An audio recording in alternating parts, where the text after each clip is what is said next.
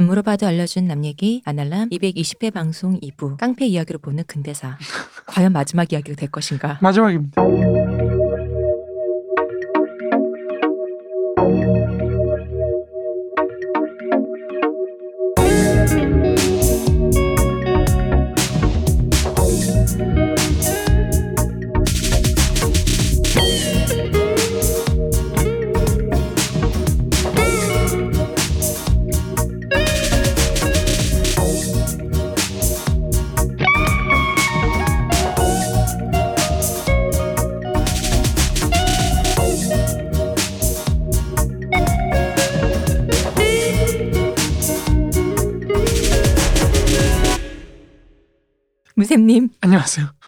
안녕하세요 이- 이근금 대표님 아까 이문금 대표님이라고. 발음이 빨라져서 그런 거예요 네. 아 감사합니다. 네, 안녕하세요 쇼우십니다 오늘 정말 최종편인가 아 그럼요, 그럼요. 다음에가 최종의 최종이 되는 것이 아니냐 아닙니다, 아닙니다. 저 그렇게 그렇게 양아치 아닙니다. 최종의 최종의 진짜 최종의 아, 아닙니다, 아닙니다. 저 그렇게 그렇게까지 그런 사람 아닙니다. 아, 그렇군요 휴거는 옵니다.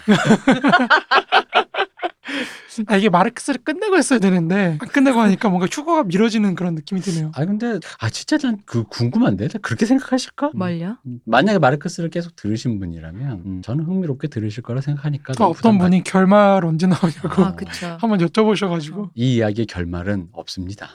그냥 한국이 가난하다 같은 정도의 이야기로 끝날 것 같습니다. 우리가 이제 중간에 무쌤이랑 깡패 얘기를 하니까 그럼 마르크스는 끝났냐? 아, 그렇죠. 어, 그렇게 한번 물어보셨어요. 근데 아니다. 아니다. 아 이렇게 생각하시면 돼. 아 그 얘기를 하니까 그럼 이렇게 말씀드리면 되겠네. 그러니까 여태까지 여러분 그 마르크스 얘기 배우셨잖아요. 이게 들으셨잖아요. 그게 한국 근대사의 전개 방식을 통해서 그 말씀드렸던 약간 좀 뜬구름 잡는 것 같은 어려운 단어들이 어떻게 돌아갔는가를 한번 보신다라고 생각하시면 그렇죠. 되죠. 샘플 그렇죠. 일종의 샘플. 샘플. 특이한 샘플. 그 이전에 대표님 그런 얘기 왜 수학 공식 얘기했잖아요. 공식을 아무리 외워도 대입이 안 되는 사람들도 있어요. 그렇죠. 그렇죠, 그래서 제가 그렇죠. 바로 네, 저도 그랬거든요. 슬픈 과거를.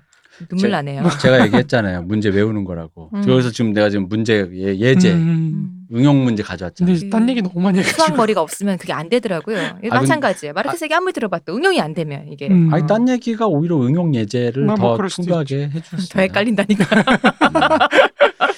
아니 근데 나는 그건 있어요. 모르고 들어도 이게 풍어를 읊는다는 게 어떤 느낌이냐면 만약에 여태까지 그냥 다 막 막 외우지 않고 뭐 겨- 약간 개념 가리가리한데 뭐라고 뭐 이랬지만 여기까지 쭉 들으셨다면 대충 이제 어떤 그런 인사이트가 생기실 거 생기신다고 생각해요. 희미하게 뭔가 이제 조금 음. 잡히긴 할 아, 것 그러면 같아요. 뭐. 힘이 안 돼. 힘이라니 뭔 소리야. 그러면 티미하게 아니 뭔 소리 선명 아 뭔가 이거 같아 막 이런 거막막 음. 이거 같아 가지고 여러분이 가서 막 이렇게 썰을 뿌는 거예요 하루께 나온 애들처럼 썰 풀어요 하루끼 이거 이상한데. 치마 속에 손 넣을 생각만 하는 것들이 어, 어 아무튼 뭐 아니, 그렇습니다. 그럴 수도 있지 어 이놈 저놈이 모여서 혁명하는 겁니다 그렇죠. 음. 우리가 일부에 푸코에 얘기했듯지만 그런 파렴치한과 쓰레기 같은 놈과 그런 이놈 저놈이 다 모여서 혁명한 거지 그럼요. 무슨 뭐 혁명한 사람들 중엔 다 옳고 그렇고 뭐 그렇게 그래. 한 사람은 없고 아니 아닌 겁니다. 아 이번 주에는 푸코 말고도 요 얘기가 있어요. 뭐요? 그 구마 그렇죠. 조선 구마상. 조선 구마사 그거. 네. 예, 그래가지고 이제 그, 그, 그, 그거는 그냥 소비자 운동으로 그냥 생각합니다. 소비자 운동 생각하고 저는 물론 그거에 지지하진 않아요. 예술이란 건 까봐야 하는 거고 음. 뭐 이제 이런 생각 저런 생각이 있는 거니까 그걸 갖고 이제 우리가 더 많은 얘기를 해야 되지. 그렇죠. 음. 그게 나와선 안 된다. 음. 라는 거는 잘 모르겠고 오히려 그거 말고 왜 그 얘기 있잖아요. 그 뭐 이번에 새로 들어가는 거 설강화. 맞아요. 설강화. 왜 남파 간첩이 운동권에 들어가서 지금 그거 못 만들게 하겠다고 네, 지금 네, 난리잖아요. 난리죠. 아, 그래가지고 저는 그것도 보고 좀 이제 푸코보다 조금 푸코는 조금 음 이러는데 좀 이제 좀 그런 생각이 들었어요. 저 개인적으로는 되게 좀 아, 그냥 한숨이 나오는 거죠. 그죠. 왜냐면은, 그니까 이 사람들에게 민, 이 지금 그거 반대 운동 하시는 분들에게 민주화 운동을 한 사람들은 어떤 이미지인 건가? 성자 같은 그렇죠, 성자 이미지인가 같은 이미지. 봐요. 근데 저는 좀 더 어쨌든 저는 이제 마르크스를 좋아하는 사람이다 보니까 네. 더좀 씁쓸했던 게 그게 이제 중국 공산당 미화라고 음. 엮어가지고 또 비판을 하시더라고요. 설강화가. 네, 설광화가 음. 이제 난파 간첩 뭐 이런 거 해가지고 공산당을 이제 음. 간첩을 미화하고 음. 공산당을 미화하고 뭐, 뭐 이제 그런 식으로 엮어가더라고요. 음. 그래서 안 나와봐서 모르겠습니다만 사실은 그냥 그거겠죠. 이데올로기적인 성격 성격을 가지고 있는 그 이데올로기에 가득 차 있는 사람이 사랑하는 여자가 눈앞에서 백골당한테 머리 깨져가는데 남 무슨 혁명의 전사고 뭐고가 어딨어. 그 부분을 로맨스로 담으려 그랬겠지. 되게 심플하게 사실은. 음. 이념과는 상관없이 로맨스로 넘어가는 그럼에도 불구하고 출신이 로미오와 줄리엣이니까 이게 이제 비극적이 되겠다. 뭐 아마 그런 의도겠죠. 제, 제가 알- 생각하는 드라마 작가들의 세계 관이란 건 그 이상 가진 않았을 거라 생각을 합니다만 아 얕봐서가 아니라 그 정도 선에서 멈출 거라 그런 걸 생각합니다. 얕봤다고 한 거예요, 맞아. 대표님. 얕보는 거 아니고 아 그래? 어, 그런 걸 얕본다고 하는 거예요. 이거를 아니에요. 후려친다고 하죠. 얕보는 게 아니라 나는 그 정도의 감각이 그러니까 그 우리가 더 그 이상 가거나 그걸 더 딥하게까지 선 안 된다라는 그 선이 있다라고 저는 보거든요. 음. 근데 어쨌든 간에 뭐 그거든 아니든 간에 그러니까 아니 혁명이 난 그 혁명을 누가 했다 그러니까 그68 민주화를 아 68이래 아니 87. 87 민주화를 도대체 누가 했다고 생각하시는 거냐 이거죠. 제가 눈에 이제 하루키에 그 치마에 손 넣는 놈들부터 여자한테 김밥 도시락 싸와라. 별의별 배, 별의별 놈들 이놈 저놈. 기회주의자 여자 기회주의자도 있고 뭐다 여- 있었죠. 그냥 원래는 저기 뭐야 자신이 영달만 팔 놈이었는데 여자한테 이빨 깔 데가 없으니까 저희 가서 이빨 깔면 여자들이 날 보더라 해서 그- 그래서 운동권 하는 애들부터 시작해서 나이트 갈 돈이 없으니까 여기 붙는 애들 여기 가면 소, 선배들이 뭐야 막걸리 공짜로 주고. 별의 별놈들이 다 붙어서 돌다 보니까 된 건데 마치 그 사람을 무슨 뭐 무슨 정말 세인트 수준의. 근데 그 내용 자체 지금 지금 말씀하신 수준으로라면 모르겠는데 그 민주화 운동 한 줄 알고 여자 기숙사에 들어가서 이제 피투성이가 된 사람은 아 민주화 운동하다 이게 숨었 구나 해서 이 여대생이 이렇게 보듬어 줘봤더니 해봤더니 알고 보니 남파 간첩이더라. 음, 라는 음. 얘기인 거. 이제 그게 또 음. 그리고 서브 남주는 대쪽 같은 국정원 음. 뭐 이런 지금 이게 지금 사실 가장 큰 논란인 거잖아요. 아 그러니까 그게, 난 그게 왜 문제가 되는지를 잘 모르겠는 거죠. 근데 이, 그러니까. 이 얘기가 지금 남파 간첩 그 문제 그 음. 광주 그 사태 그런 거 그렇죠. 같이라는 광주 그렇죠. 민주화 운동이 다 북한군이 했다. 했다라는 그것 때문에 어. 지금도 고통받는 분들이 음. 있는데 음. 이거를 지금 그렇게 나이브하게 그릴 일이냐라는 거에 음. 사람들의 공분을 사고 있다고 봐요. 아, 그러니까 그게 환타, 그러니까 여기에 지금 광주도 들어가 있지 어. 않고 무슨 저기 그분 누구죠? 도끼 저기 박정희 목 따러 오신 분. 아 김신조. 그래 김신조처럼 아 그러니까 기- 이게 실물이 아니잖아. 그리고 만약에 그런 일이 어떤 현실의 모티브를 했다고 쳐도 결국 여기서 담는 것은 인간이 이념을 초월한 음. 어떤 것이다라는 걸 제- 내가 보기에는 음. 안 만들어졌지만 음. 아마도 그렇겠죠. 그거 이상 가면 뭔가 만약 그거 넘어가잖아요. 그럼 진짜 둘 중에 하나야. 정치적인 정말로 의도가 정말로 정치적 의도가 있어도 완전 망작의 길로 가든가 완전 음. 무슨 프로파간다거나 내지는 진짜 예술적 걸작이 나오겠죠. 음. 근데 그건 아닐 거라는 거지 내 생각에는. 이게 이게 얕보는. 거야. 이게 뭐가 얕보는 거야. 그런 정도 수준에서 딱 이렇게 정당 하게 막. 아, 나 진짜 이 사람들이. 여러분 저를 뭘로 보시는 거예요? 저는 그런 얕보는 사람으로 보고 얕보는 있습니다. 사람. 드라마 작가를 얕보는 사람으로 보고 있어요. 여러분. 예술을 쓸 수 없다. 여러분 저도 드라마 작가 일을 했는데 왜 제가 그분들을 얕보는 해봐서 얕보는 거지. 그치. 내가 해봐서 아는데. 저 여러분 진짜 이명박 같은. 너무하시네. 이거 완전히 그냥 이거 뭐 아닙니다. 그러니까 저는 그냥 그러니까 뭐 그, 그분들 옹호한다가 아니라 그런 작품이 나오건 안 나오건 사실 저는 상관도 없는데 음. 다만 중요한 건 거니까 도대체 어떤 사람들이 어떤 고귀한 일 에도 어떤 사사로운 그리고 굉장히 정치적인 굉장히 혹은 혐오스러운 굉장히 알고 싶지 않은 그런 그리고 그럼에도 불구하고 또 훌륭한 그 굉장히 거창하고 거대한 의도가 그런 것이 다 뭉쳐서 세상의 역사가 돌아간다. 그럼요. 그리고 그 모순을 예술이 그 모순을 드러내 준다라는 거죠. 그 그걸 통해서 저는 오히려 이걸 거면 있잖아요. 제가 옛날에 얘기했던 사랑의 불시착에서 그 이정혁이가 남자 주인공 이정혁이가 나오는 그 이정혁의 기반에 대해서 왜 욕 안 해요? 그러면 나 북조선 인민의 피를 빨아가지고 그 고위층이 돼가지고 말이야. 근데 실제로 그런 비판 있었던 걸로 저는 기억해요. 그러니까 제가 보는 라인에서 없었어요. 재밌다고 막. 그렇죠. 어. 재밌다고 많이 했죠. 어, 그러니까 그 그건 많았잖아요. 어, 그건 비판 안 한다는 거지. 그- 그러니까 저는 제 생각에 그냥 막상 보시면 사랑의 불시착처럼 그냥 스루할 수 있지 않을까? 이건 북한 얘기이기 때문이도 있는 것 같아요. 우리가 음, 겪은 외부 거나 얘기니까. 외부 얘기잖아요. 근데 아까 다시 말씀드린 아직도 그것 때문에 시달리고 논쟁을 갖고 광주 출신이라는 이유만으로 지금도 좀 어린 세대 분들한테 너 좌파니 빨갱이니 이런 소리를 듣는 아직 그게 해결되지 않은 문제니까 음, 그렇죠. 이게 뜨거운 감자가 되는 거죠. 그리고 또 웃긴 게 저는 만약에 북파 그게 나왔으면 그러니까 저 그 얘기 방금 시호님 음. 말씀하신 얘기랑 연결해 보면은 아니 걔가 와서 어쨌든 우리 민주화 성공했잖아. 걔는 걔 의도는 실패했고 얘기가 그렇게 쓰여졌잖아. 쓰여질 거죠. 결과가 그렇잖아요. 사실은 그거랑 사람들이 그 저 그 광주의 북파간첩 그 음모론 있잖아요. 남파간첩. 아 남파간첩, 음. 남파간첩. 그거는 대단한데. 난 혁명을 꿈꾸거든. 러, 러시아로 보내는 거예요? 그러니까 물론 제 기준에서는 개그 개그 소재도 안 되는 거지만 어쨌든 간에 그거 가 연상된다라는 것 자체가 그것 자체가 정치적인 거죠. 예, 그러니까 그게 정치적이고 그 굉장히 약간 제 생각엔 한국이 저는 개인적으로 한국이 21세기 한국이 그 정도는 받아들일 수 있다. 어, 생각- 우스갯소리로 어. 받아들일 수 있다라고 저는 생각해요. 한국도 이제 홈랜드 같은 드라마가 나올 수 있다고 음, 생각하는데 음. 아무 연관 없잖아. 진짜 실제로 그 무대가 광주도 아닌데 갑자기 그 얘기를 해가지고 그 광주 그 북파간첩 그 그것이 알고 싶단가 나오는데 파간첩. 아 남파간첩 광주 그 남파간첩 파간첩 가신 분들은 훌륭하신 분들이 국가와 민족을 위해서 네, 그렇습니다. 헌신하신 분들. 비겁한 변명입니다.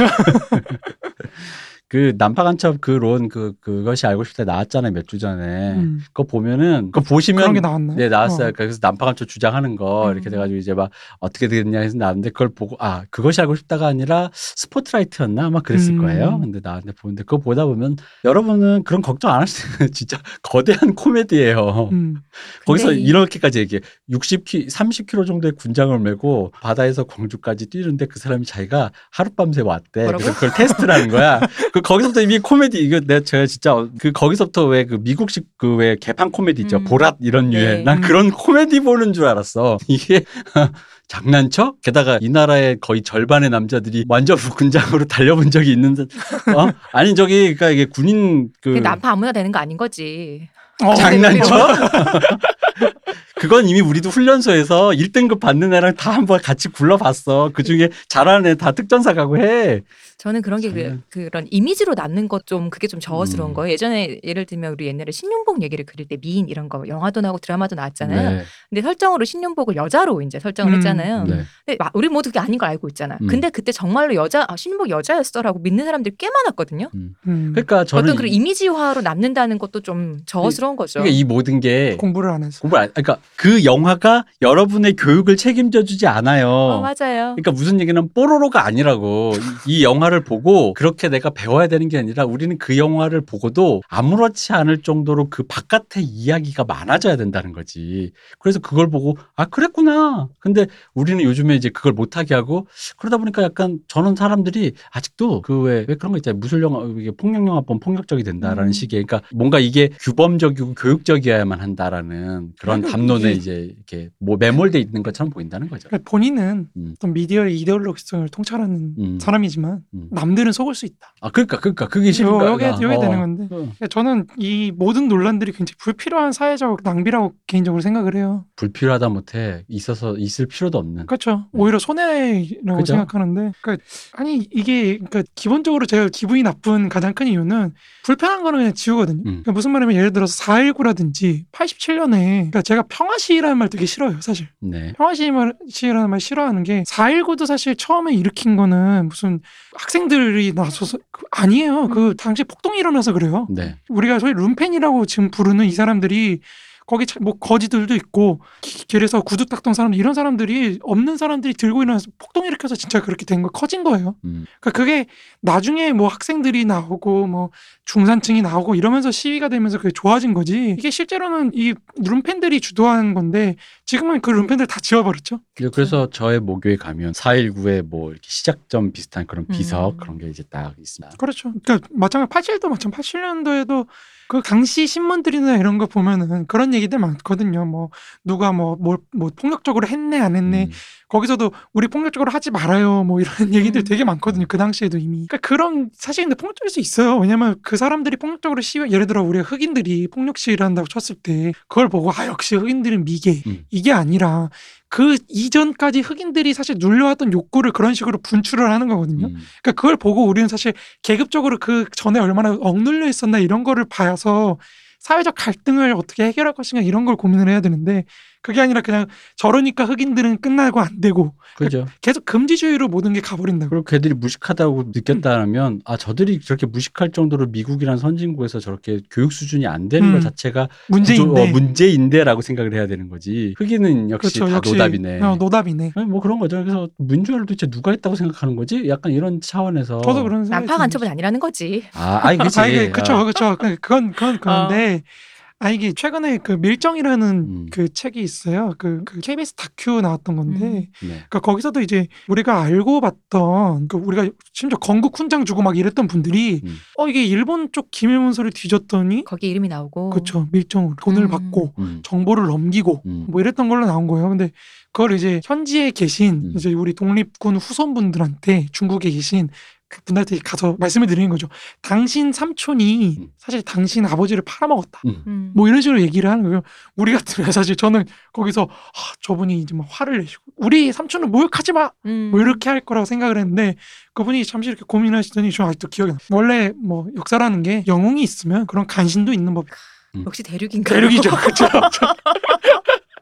우리가 역사의 빛만 보러 가면 안 되고 어둠도 볼 줄 알아야 돼. 어둠이 있기 때문에 빛이 더 아. 빛나는 거다. 반도 사람 오늘 또 반성합니다. 그러니까요. 아, 음. 아 역시 나는 너무 어. 작은 사람이었구나. 반도인 오늘도 음. 반성해요, 진짜. 그 정도 포부는 우리가 이제 좀 보여줄 때가 되지 않았나? 그러니까 그 저, 저도 그래요. 그러니까 그렇게 너무 넓게 보고 설강화 설강화 맞죠? 네, 설강화. 맞아요. 설강화에서 그 남파간첩의 캐릭터가 과연 어떤 인간이었는가? 그렇죠. 그게 중요한 거죠. 저는 그게 중요하다고 봐요. 그러니까 그 아니 뭐 간 무슨 사이보그로 자꾸 그러니까 터미네이터가 북에서 터미네이터가 와서 민주화 민주화의 그 역사를 훼손하는 것처럼 저 여러분 이해하고 있잖아 지금. 그러니까 아니 간첩이 예를 들어서 어. 민주화에 참여를 했어요. 그래서 음. 심지어 기여를 했어요. 음. 그게 뭐 어땠다는 거예요? 그, 그. 그러니까 그래서 어- 우리가 민주주의 안 할 거예요 지금? 어, 민주 그리고 그게 그게 그렇게 훼손된 얘기인가? 그러니까요. 그러니까 이게 이거 전부 다가 사실은 친일파 논란도 사실 이런 거예요. 네. 친일파가 참여 대한민국 건국에 참여했고 기여를 한게 음, 굉장히 잘못됐다는 거죠. 이거 자체가 한국이라는 나라가 존재하지 말아야 될 나라고. 음.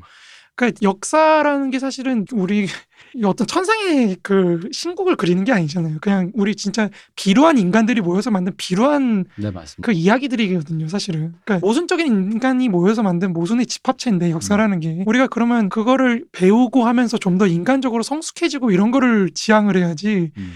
이게 내가 마음에 안 드는 건 지워버리고 이렇게 하다 보면은 도대체 나중에 남는 게 뭘지. 그리고 이게 나이 아저씨 때랑 똑같다는 생각. 일단 보고 뭘 얘기를 하든가 뭐 만들어지지도 않은 거 설정 보고 뭐 어쩌고저쩌고 음. 나이 아저씨 제목만 보고도 뭐뭐 이렇게 그런 것 같은 얘기가 있고 저는 과연 그러니까 그가 어떤 인간이었는가가 궁금할 뿐이에요. 근데 이제 근데 이럴 순 있지. 오히려 제가 아까 여러분 자꾸 제가 얕봤다고 하는데 그렇게 나오면 나이브하다고 평가할 순 있지. 음. 어, 나이브하네. 너무 사랑과 그렇죠. 전쟁으로 아, 그렸네. 뭐 어? 그게 얕보는 겁니다. 너무 사랑과 전쟁으로 그렸네. 이렇게 있을 수 있지. 근데 뭐 그렇잖아요. 그럴 수 근데 있죠. 사실 이게 예술이 나오긴 힘든 것 같아요. 제가 생각하기에도 이 구조에서 정말 뭐 작가분을 무시하는 게 아니라 네. 그 어떤 사실 둘 다 신념을 가질 수 있거든요. 우리가 너무 권위주의 독재 뭐 정말 직접적으로 부역했던 사람들을 음. 아무런 신념도 없고 기회주의자고 이렇게 볼 수도 있지만 그 사람들도 나름대로 신념이 있을 수도 있는 아, 거거든요. 그리고 그 사람이 뭐 음. 오히려 사랑의 불시착에서 이정혁 같은 그런 귀조가들이었겠어요? 음, 그렇죠. 어, 뭐 엄청난 그냥, 뭐 그런 예, 거겠죠. 그런 그런 사람이 무언가를 재벌아들인가 보지 뭐. 어, 재벌아들 실미 우리 여러분 실미도 봤죠. 실미도에서 멀쩡한 사람들 재벌아들이 뭐 북박아쳐 됩니까?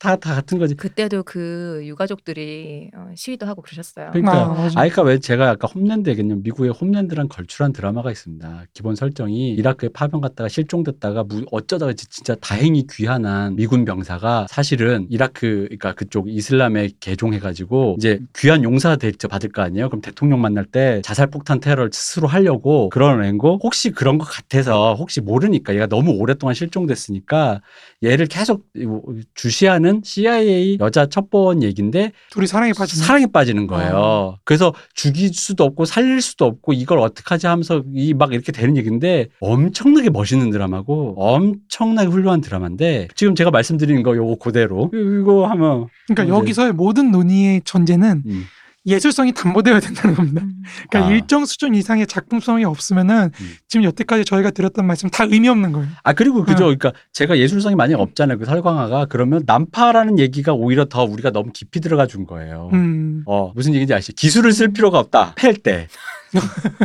그런 거야 난파 간첩이란 거 그런 디테일한 요소를 들어서 판, 팬다라는 것 자체가 이미 내가 기술을 쓰려고 하는 건데 음. 아, 이 대표가 또 극딜하려고 기술 쓰는구나. 근데 그게 아니라 기술을 쓸 필요가 없는.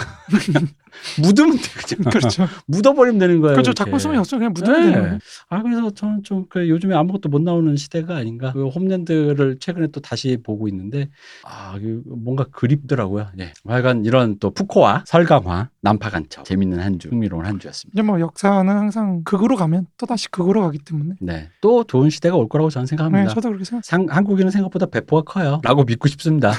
아까 근데 중국인 정도는 아우 중국 대륙에 계신 그 음. 한국분 정도는 아닌 것 같아요. 아, 그분도 한국인이다. 저는 이렇게 생각합니다. 아, 역시. 결국 그분도 한국인이기 아. 때문이다. 아 그럼요. 아, 제가 어. 말 실수했네요. 음, 그렇기 때문에 음. 아 근데 저는 정말 그 답변이 너무 충격적이었어요. 그러게요. 그러니까 아 사- 사고의 깊이가 다르구나라는 음. 그 느낌.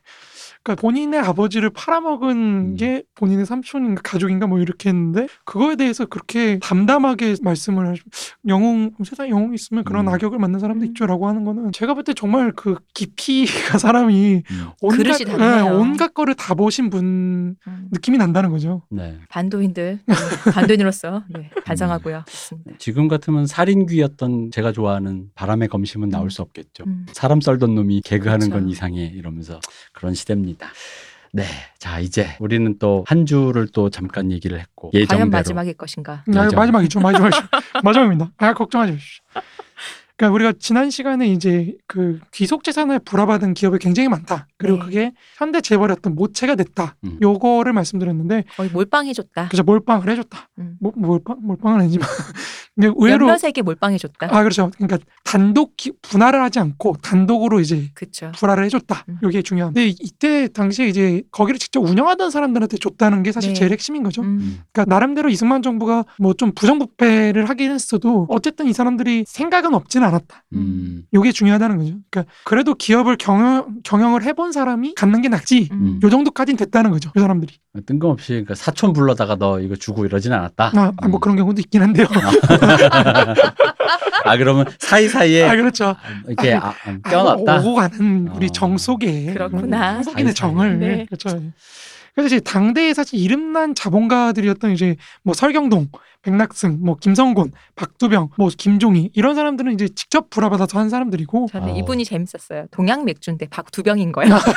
두 병만 한병안돼두 병. 아, 이런 이거- 느낌이라. 이분, 웃기죠. 이- 그분 둘은 진짜 유명. 설경동 씨와 박두병 씨는 정말 유명하신 그렇죠, 처음 그렇죠. 들어봅니다. 대기업가시잖아요. 어. 네. 이분들도 굉장히 큰 분들이죠. 네, 큰 분들이죠. 그러니까 이분들 이 전기들이 다 있어요. 전기나 음. 뭐 네. 이런 것들이 있거든요. 그- 그런 걸로 사실 한번 방송을 만들어 재밌을 것 같아요. 기업가 열정 뭐 이런 아, 걸. 그럼 또 저기 그거 그 뭐야 그거 그때 저기 유인촌 씨가 했던 아, 그 그런 논란 나온다니까. 어, 그래요? 그 유인촌 씨가 이명박 씨 영웅 아. 옛날에 아. 그거 영웅 시대 음. 말씀하시는 거죠? 영웅 시대인가 야망의 야망의 영웅. 세월인가 어, 야망의 뭐. 세월. 아, 이제 그러니까 이런 류의 인물들은 이제 우리나라에선 당분간은 근데 이게 중요한 게 제가 옛날에도 말씀드린 기업사 연구가 너무 안 돼 있어요. 음, 우리가 너무 경외시하는 게 있다 보니까 이분들도 장사치들 뭐그 이런 거지. 그렇죠. 뭐 항상 뭐 정치 재벌이면 뭐해 장사치들 뭐 아, 이런 느낌. 그래봐야 장사치지 음. 뭐. 아, 이승만한테 구걸해가지고 뭐 야. 돈 벌면 룸사롱이나 갔겠지 뭐. 뭐 그거 니네 능력이야? 어. 그때는 요정입니다. 그래 요정이나 갔겠지 뭐. 그렇지. 그래서 이제 이 사람들이 이제 귀속 사업체를 잘 운영을 해서 그걸 갖고 이제 재벌 어떤 기업 집단을 만든 사람들이고 이제 이항구라든지 정재호라든지 이런 사람들은 이제 불화받은 업체를 또 인수를 해요. 음. 그걸 또 인수를 해가지고 또 이렇게 근데 이것도 재밌는 게 인수했다 그래서 본인이 또 경영하는 게 아닌 경우도 있어요. 음, 인수는 하지만 거기 원래 소유주한테 경영을 맡기는 음. 그런 경우도 있고 뭐 여러 가지 경우가 있어요. 어쨌든 이 사람들이 이제 이런 식으로 기속 기업체들을 이어받아서 자기 어떤 재벌 그룹을 형성하는 대기업 집단을 형성하는데 주요한 모기업 역할을 했다. 음. 이게 되게 중요한 거죠. 이승만 정부가 이제 이런 새로운 자본가를 육성한 가장 큰 이유는 지난 시간에 말씀드렸다시피 역전 지주 계급을 없애 네. 없애기 위해서. 이걸 없애야 사실은 이제 자기 기반이 또 생기잖아요. 자본가들. 이 자본가들이 그렇다 그래서 사실 상품 생산을 그렇게 막 잘한 건 또 아니에요. 그러니까 음. 기- 정부로부터 받아서 이렇게 하는 거였기 때문에 이거를 엄밀한 의미의 우리가 산업 자본가라고 하기보다 연구자들은 정치적 자본가라고 많이 불립니다. 그러니까 정치적으로 이제 사실 근데 기업 입장에서는 우리가 경영이라고 하면은 보통 기업 내부 네. 노동자라든지 뭐 자본 운영이라든지 그러니까 이런 것만 생각하는데 정치인 입장에서 사회를 어떻게 대하느냐, 정치 국가 권력과 어떤 관계를 맺느냐 이런 것도 사실 중요한 경영 능력 중에 하나인 거죠. 이제 이거를 잘 보여주는 사례가 혹시 궁금하신 분들은 장문석 교수의 피아트와 파시즘이라는 책이 있습니다. 네. 피아트는 그 기업? 네, 기업입니다. 아, 어, 네. 아시는군요. 자동차. 자동차. 예, 예, 예. 이탈리아 기업이죠. 이탈리아에서 굉장히 잘 나가는 기업인데 이 기업이 굉장히 뛰 어난 경영 능력을 보여요. 음. 그러니까 일본 이탈리아 내에서 이제 사실상 우리가 자본 마르, 그러니까 마르크스주의적으로 설명하자면 독점 기업인 거죠. 음. 굉장히 큰. 근데 이 기업이 전시에 협력을 엄청 합니다. 파시즘에. 네. 무솔리니하고도 굉장히 친밀했고 뭐 이런 그러니까 소위 말해 당시 연합국의 입장에서 보면 굉장히 적대적인 기업인 거죠. 음, 네, 그렇겠죠. 그죠? 예. 근데 요 기업이 지금은 이탈리아 그 빨치산 음. 그런 거를 후원한 기업으로 돼 있어요. 또 네. 어. 그러니까 뭐냐면 이 피아트가 어, 무솔리니하고 협력을 하면서 동시에 무솔리니하고 또 사이가 안 좋으면 기업 국가의 목적과 아, 그쵸, 기업체의 그쵸, 목적은 그쵸. 다르거든요. 음. 기본적으로. 내가 지금 꿀 꿀라고 해서 꿀치만 아. 그런 거죠. 아, 내가 돈 벌라고 그러지 내가 아. 뭘뭘 무슨 너한테 뭘 이런 게 저는 있는데 그냥 장사치니까요. 이쪽도 그렇지네. 너무 기업가들을 아유 이, 이쪽은 방송으로 그렇지 이쪽은 기업가로 그렇지. 선생님 잠깐 정정해 주세요. 저는 후려친 적이 없습니다. 방송을 정정. 아, 얕잡아본 거죠? 아, 야. 정정 얕잡아 보지 않았습니다. 말리셨는데 지금. 결 결론까지 나와야 알 수 있다. 음, 라고. 오케이. 알겠습니다. 네. 어쨌든 두 분다또 나만 후려친 거야? 얕잡아 그럼요. 보시는 게 있는데 음. 어쨌든 이 피아트가 근데 그러다 보니까 중간부터는 이탈리아 내에서 반파시즘 세력을 지원하기, 지원하기 시작합니다. 음. 그 빨치산이나 이런 쪽을 지원하기 시작해요. 그러면서 아주 훌륭하게 갈아타기라는 거죠.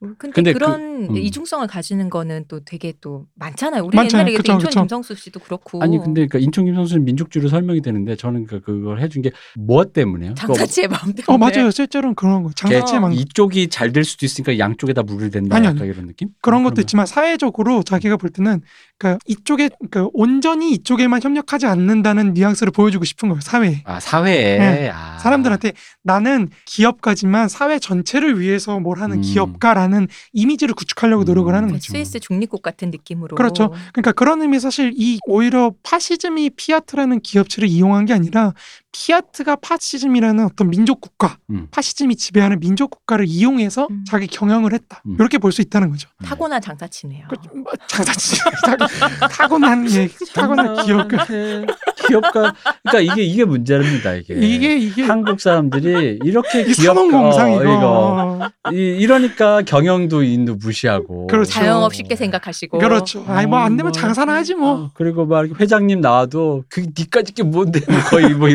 러고 하, 이게 문제입니다. 저는 사실 뭐 뭐, 그렇죠. 존경하라는 건 아닌데 어쨌든 그런 식으로 이제 사회적인 평판이나 이런 것도 잘 네. 관리를 해서 음. 나중에 전후에 이제 공산당하고도 또 이렇게 연결되면서 또 한때는 그쪽에 좀 많이 후원을 하다가 또 이제 새로운 세력이 들어왔잖아요. 연합국이라는 그쪽하고도 또 이렇게 잘 되게 사회 정세를 면밀하게 살폈네요, 아주. 그렇죠. 어.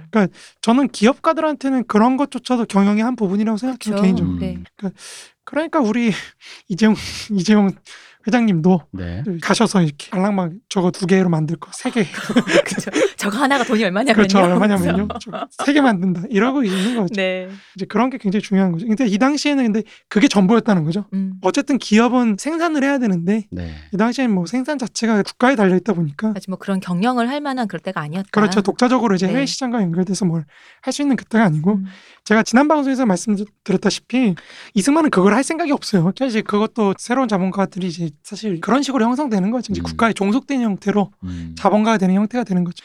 여기에 뭐 지주 계급은 이미 집권하자마자 농지계급으로 박살냈고 네. 네. 박살내고 있었고 그래서 지주 세력은 이제 또 대통령 직선제, 부산 정치 파동 이런 걸로 이제 좀 세력을 약화시키고 이렇게 했으니까 뭐 별 의미가 없는 거죠. 어쨌든 그런 식으로 귀속 재산이 첫 번째 지대를 창출하는 원인이었고요. 음.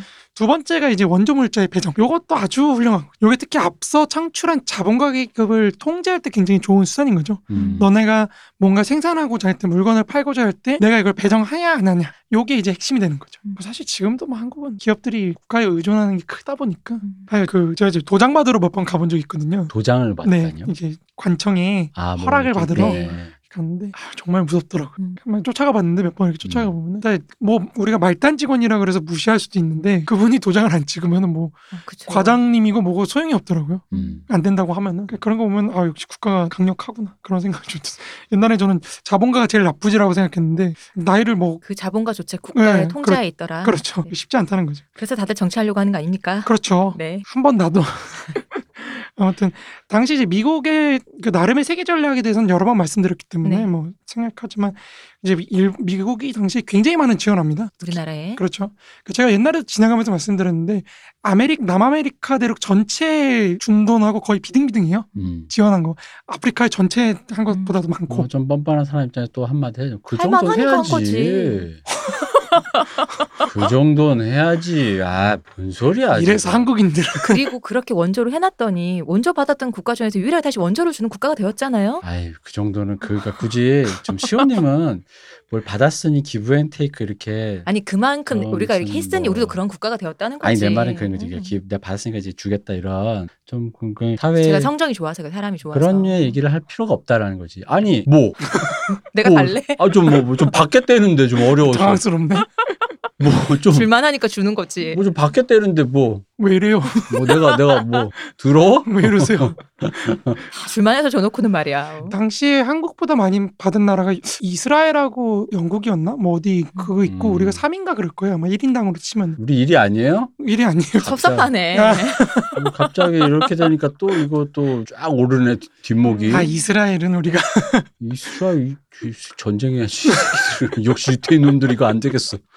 뭐 우리 돈 되게 유태인이 우리랑 역사 접점이 없어서 아, 우리 나라 사- 한국으로는 같은 거 아닙니까? 아 그거는 이제 제가 집요하게 미워하고 있기 때문에 그 저 뭐야 유태인이 사실 우리랑 역사에 접점이 없다 보니까 지금 중국 미워하듯이 안 미워하는데 지금 드디어 생겼네. 어, 난 이제 그렇죠. 미워할 거야. 미월 우리한테 줄 돈이 글로 갔었어. 그 엄청 많이 들어갔죠. 대만 대만도 우리보다 적게 받았을 거예요. 아마 제 음. 기억으로. 그 한국이 당시 군사 원조 그리고 뭐 경제 원조 이런 거 합치면 1960년대까지 뭐 어마어마하죠. 하긴 근데 유- 이스라엘은 없던 국가가 생긴 거니까 아뭐 근데 사실 우리도 무주공산이 그렇죠. 우리도 보면 그러니까 네. 당시 소련이 제3세기에 투자했던 비용이 258억 달러인가? 음, 그거거든요. 제가 기억하기로 79년까지. 네. 아총 기간이 네, 총 기간이 합쳐서 그게 45년부터 아마 그때까지 생각보다 안 맞네. 안 맞죠. 생각보다. 네. 그거 한국이 동기간에 아마 들어간 게 120억인가? 120억 달러. 한국만 한국만 아마 그 정도 있고. 그래서 또 미국의 위대함을 느끼네요. 아 그렇죠. 어, 네. 이거 어마어마하죠. 어. 그러니까 소련은 제가 다시 말씀드리지만 미국한테 상대가 안 됩니다. 음. 저는 소련 때문에 냉전이 나타났다는 건 조금 동의하기가 어려운 게 음. 그런 지점인 거예요. 이게 너무 미국이 압도적이었기 때문에 미국인의 착각? 왜냐면 미국인 진짜 솔직히 그때 스포츠 이런 데 보면요. 진짜 기를 쓰고 그렇죠. 소련 이기겠다. 우리가 한일전 하듯이 네. 소련만은 해야 된다 해서 뭐 그게 우주 경쟁하고 어, 우주 경쟁, 농구, 각 스포츠 그. 올림픽에서 각 스포츠 분야마다 막 그 얘기들이 많아 영화로도 많이 만들어지고. 근데 근데 이제 당시 이제 정확한 정보가 없으니까 음. 미국 그러니까 왜 옛날에 스푸크니트 그 인공위성 쐈을 때도 네. 미국 쪽에서 뭐라 그랬냐면은 이게 정확한 정보가 없으니까 소련 경제에 대한 네. 그러니까 저런 기술력으로 추산해 보건데 우리 거에 대입시켜서 음. 음, 추산해 보면 쟤네는 지금 우리 경제력의 두 배다. 음. 거기 쏟은 줄 모르고 어. 어. 아, 그런 한- 얘기를 막 하는 거죠. 그쵸. 아 근데 하긴 그건 다 맞네요. 제가 잘못 생각한 게 냉전의 또 핵심이 핵, 핵이었잖아요. 음, 맞아요. 지금 북한처럼 그렇죠. 없어도 한 발이면이라는 게 있어서 사실 또 그럴 수 있겠네요. 네. 음. 이제 그런 것 때문에 좀 아, 슬픈 얘기했네 갑자기. 아무튼 한국이 굉장히 지원을 많이 받았습니다. 당시 1948년 정부 수립 이후에 1960년까지 미국과 유엔에 의해 제공됐 던 어떤 대한 원조가 그러니까 한국에 투자된 원조 금액의 총액이 29억 3,600만 달러인데 이 중에서 사실 전후 보고를 위해서 쓰인 원조액은 18억 6,700달 700만 달러. 그러니까 거- 전체 한 63% 정도가 이제 원조 전후보 음. 전후 복구를 위해서 쓰인 거죠. 그러니까 이게 당시 한국 GNP의 약 8%, 총 수입의 약 75%. 총 수입의 75%. 네. 어, 그리고 총 고정 자본 형성에 그러니까 자본에 이제 공장 세우고 이런 거 네. 들어간 거에 한 80%. 그러니까 거의 대부분이죠. 네. 그냥 나라를 지어줬네요. 제가 지어준 거죠, 네. 실제로.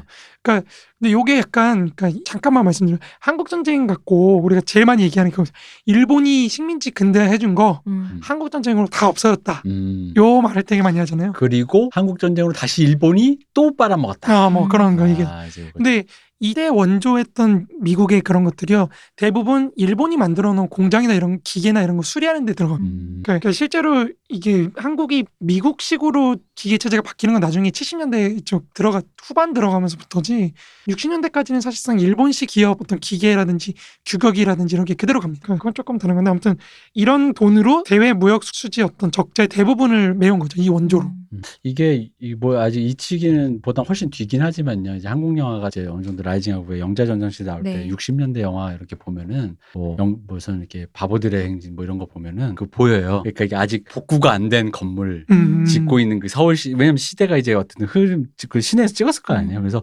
복구가 안 된 건물 막 아직 폐허인 채막 음. 그런 게 시대가 보이거든요. 지금 보면은 좀 음. 약간 어, 저, 아 역시 아직까지 저런 저 정도였구나 그냥 음. 시대가 약간 그런 기분이 있죠. 그러니까 이 당시에 원조에 의한 수입이 그 전체 1952년부터 60년까지 총 수입액의 72%를 음. 차지하고 있었습니다. 그러니까 거의 전부죠. 네.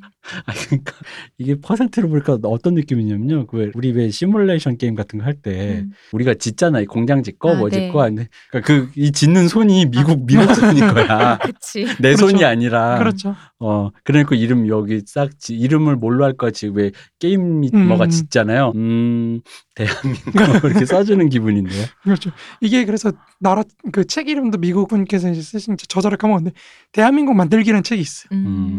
그, 그 책을 쓴 이유를 보면 또 그것도 기가 막힌데 아무튼 그건 딴 얘기 나중에 좀 해야 바쁘- 되니까 바쁘죠. 바쁘니까. 최종에 최종 안 하시려면. 당시 이제 뭐 군사 원조나 이런 것까지 포함하면 미국이 한국에 원조한 돈은 연평균 10억 달러 정도 됩니다. 아, 연평균 진짜. 이게 우리 계속 단위가 달러잖아요. 그렇죠. 원이 아니라. 그 이 당시에 네. 그러니까 어마어마한 돈을 쏟아부었던 거죠 한국에. 그래서 이 당시에 그 미국 국무부나 이런 데 보면은 한국을 악몽이라고 표현합니다. 음. 돈 빨아들이는 기계다. 그걸 이승만이 다 착취 혼자서 뒷주머니에 그리고 그 다음엔 박정희가 그렇죠. 그리고 전두환이 이 나쁜 놈들이. 이 나쁜 놈들이 그냥 근데 뭐 그렇진 않다, 않다는 게. 이제 미국 정부는 이제 이 돈을 자기가 들이기 싫은 거죠. 그러니까 음. 일본이 좀 들였으면 좋겠다. 이거 옛날부터 미국이 그러니까 캐논 때부터 일본의 미국의 대아시아 전략의 핵심은 일본입니다. 음. 일본이 공업화를 해서 한국도 좀 뒷받침해주고 저 동남아도 좀 케어를 해주고 지금도 그렇게 굴러가죠. 네. 지금도 최근에도 뭐 계속 그런 식으로 미국이 요구를 하는 게 이미 전전부터 그런 게 있었다는 거죠. 음. 그- 그걸 위해서 제가 마르크스 강좌에서 이제 세력 균형 음. 이런 걸 설명을 했습니다. 네. 혹시 궁금하신 분 한번 찾아보시죠. 어쨌든 이게 계속 미- 이승만 정부한테 그걸 계속 강요를 하거든요. 너네 빨리 미국, 일본하고 이제 동맹이나 음. 뭐 외교 관계를 음. 맺어라. 그래서 심지어 이제 그 원조 물자를 줄 때요. 미국이 그냥 소비재만 줄 생각을 합니다. 음. 그러니까 아예 너네 필요한 거 있어? 일본한테 사. 아 맞아, 예, 그랬다 그러더라고요. 어, 일본한테 사. 우리 안 줄 거야. 어, 우리나라를 그렇게 개발해서 지금처럼 그러니까 뭔가 이렇게 마- 기반이 있는 나라로 만들려고 안 하고 음. 그냥 후진국 그렇죠. 소비되는 네. 후진국으로 만들려고 했다 그러더라고요. 맞습니다. 그래서 생산지하고 소비재 비율을 이승만 정부는 7대 3을 달라 그래요. 음. 우리 전후 복구를 해야 되니까 생산재를 많이 기계를 많이 달라. 7. 음. 근데 미국은 반대로 3대 7로 줍니다. 음. 이것도 약간 연목인 게 아닌가. 7대 3을 요구 때 3대 7 이거 약간 아무튼 그 정도로 이제 그 소비재를 중심으로 놓고 이제 미국이 투자를 하는 거죠. 한국에. 그럼에도 우리나라가 이렇게 되다니 크, 역시 조선인은 참지 않기. 아, 조선인은 진짜 아, 아, 짜릿해. 이 짜릿하면 안 되는데. 아, 뭐 이렇게 미국이 뭐 일본이 이렇게 해방을 놔도 우린 일어난다. 아, 회방만 안 났으면 어떤 나라가 됐겠어요. 어, 왜 이래요? 대통령이 뒷주머니를 차도 일어난다. 그래서 어쨌든 이승만이 이런 상황에서도 계속해서 그 이제 보충 자금이나 이런 음. 것들을 음. 생산재 이제 전후 복구 자금으로 계속 빼돌리려고 노력 빼돌린다 이제 전용하려고 많이 노력을 노력 이, 이, 이, 그러니까 이게, 나 저보고 아까 앞잡아 본다 그래. 아니, 이 진짜 본심이 나왔잖아, 방금. 네. 죄송합니다. 곽군다도도 전용이래. 이제 어쨌든 그런 식으로 이제 많이 투자를 하려고 하는데 네. 요거 보면 보면 사실 이승만 대통령이 하, 정말 애국자 음. 우리 한국의 발전을 위해서 그 미국의 모진 압박에도 그쵸. 불구하고 이렇게 노력을 했다라고 생각하지만 사실 그렇게 해서 들어온 자금이 투자된 곳의 기업체의 주식의 50% 이상을 자유당이 갖고 있었습니다. 음. 음. 이게 돈을 빼가지고 기업체에다 투자를 했는데 거길 보니까 어 소유주가 누구지? 자유당이네? 음. 이렇게 됐던 거죠. 그러니까 이걸 통해서 뭘 했을까요? 정치 자금을 만들었죠. 그렇겠죠. 그렇겠죠. 그러니까 기업의 주가가 오르면 음. 그만큼 이제 자유당이 돈을 버는 거죠. 음. 그러니까 이게 얼마나 꼭 먹고 알 먹고. 꼭 먹고 알 먹고라뇨. 그러니까 요거만 줄였어도 사실 한국이 괜찮은. 그러니까 어쨌든 이런 식으로 원조 달러나 좀 원자재 물자 분배 그 자체도 사실 굉장히 큰 특혜였지만 거기 하나만 한 번만 질문하고. 아 근데 그 부분은 만약 그 부분을 조금 이렇게 이게 결국은 그러니까 기업의 가치가 올라간다는 것도 결국은 약간 제왕적 대통령의 어떤 결단과 뭐 이게 약간 이런 거랑 연결돼 있는 거잖아요. 어 그럼요 그럼 그거 아니면은 의회제라든가 내각제 뭐 약간 이런 거고 또또또좀 따로 우회로 돌아갈 수 있는 어떤 제도적인 문제니까 그게 약간 뭐랄까 나쁘다고 할수 어. 있느냐 그 그것만 무조건 나쁘다. 아 그 그렇게 말할 수 없죠 예, 그러니까, 그러니까- 네, 따로 정치 자금을 챙긴다라는 게 그게 정도의 문제일 수는 있는데 왜냐면 어쨌든 효율성이란 차원에서 네. 사실 한국이 당장에 빨리빨리 해야 되는데 네. 이제 그런 효율성 측면에서는 독재나 이런 음. 권위주의적인 게 유효한 측면이 있지 않느냐 음. 예, 그렇죠. 그러니까 왜냐면 어쨌든 간에 기업이 정치를 자금을 기부를 한다라는 것도 어쨌든 다른 나라에도 있는 문화니까 그럼요 그럼 제도라든가 뭔가 이런 정착이 좀 안 된 건 있는데 그런 부분들이 좀 이제 그러니까 그게 왜냐면 들으시다가 역시 이놈들 결국은 자기 약간 요렇게 또 들으실까봐 예. 아니 뭐 그렇습니다. 사람이 어떻게 공익으로만 사겠습니까 꼭 네. 먹고 알 먹고. 그말 그대로 꼭 먹고 알 먹고가 참 맞는 말 같아요. 그렇죠 네. 그렇죠 그러니까 그러니까 더 열심히 그렇게 아, 투쟁을 그쵸. 했겠죠 미국을 음. 상대로 음. 돈 내놔라 7대 3이라도 왜? 어. 돈 내놔 음. 지금 저기 투자해야 되는데 이렇게 되는 거죠. 그러니까 사실 대충 자금을 통해서 이제 또 융자를 돈을 대출을 해줬거든요. 네. 이 미국으로 또 원조를 받은 것 같고 네.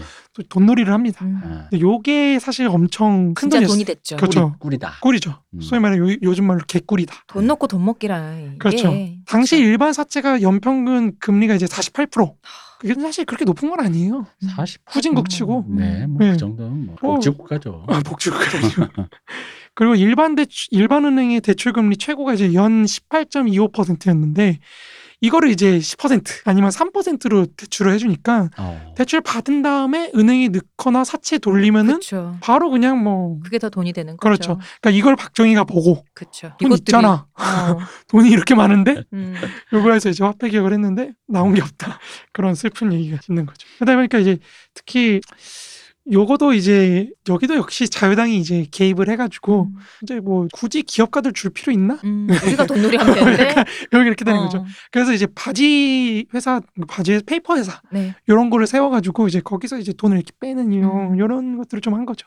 이제 이런 식으로 금융을 왜곡하기 시작한 게 이제 마지막 네. 이세 번째 금융 이걸 이제 제도 자체를 이용해서 하기 시작한 환율을 음. 조작해서 음. 그러니까 아예 심각한 거죠. 당시 이제 금융제도하고 환율제도를 보면은 이승만 정부는 이제 300산업으로 대표되는 어떤 소비재 산업이나 비료, 시멘트, 뭐 환유리 이런 이제 일부의 생산재 산업에 대해서 이제 엄청나게 돈을 많이 투자를 해야 되잖아요. 전후 네. 복구를 하기 위해서는. 근데 이러다 보니까 돈을 끌어오기 위해서 금융기관들을 자기가 장악을 해버린. 음. 사실 장악했다는 말이 좀 그 말이 안 될 수가 있는 게뭐 미국이 이미 시작할 때 다 줬는데 미군정이 그렇죠. 모든 은행이고 뭐고 다 기업 음. 을 이제 귀속재산의 형태로 정부한테 줬기 때문에 이거를 통제하고 있다는 말은 조금 억측일 수 당시 뭐, 그럼 대부분의 금융기관에서 일하신 분들 다 공무원이었다. 아, 공무원까지는 아니지만 뭐 어쨌든 뭐 공기업이었다 뭐, 네. 뭐 아무튼 그렇다 보니까 이제 금융기관들이 뭘 한다 그랬을 때 뭐 별 저항을 못 하는 거죠. 음. 사실은 국가 정책에 속해 따라 있으니까. 그렇죠, 그렇죠. 그러니까 사채 시장이 당시에 이제 연 48%에서 최대로 치면 120% 까지 갔는데 이때 이제 의승만 정부가 은행의 일반 대출 금리를 연 20%를 못 넘게 제한을 걸어버린. 음.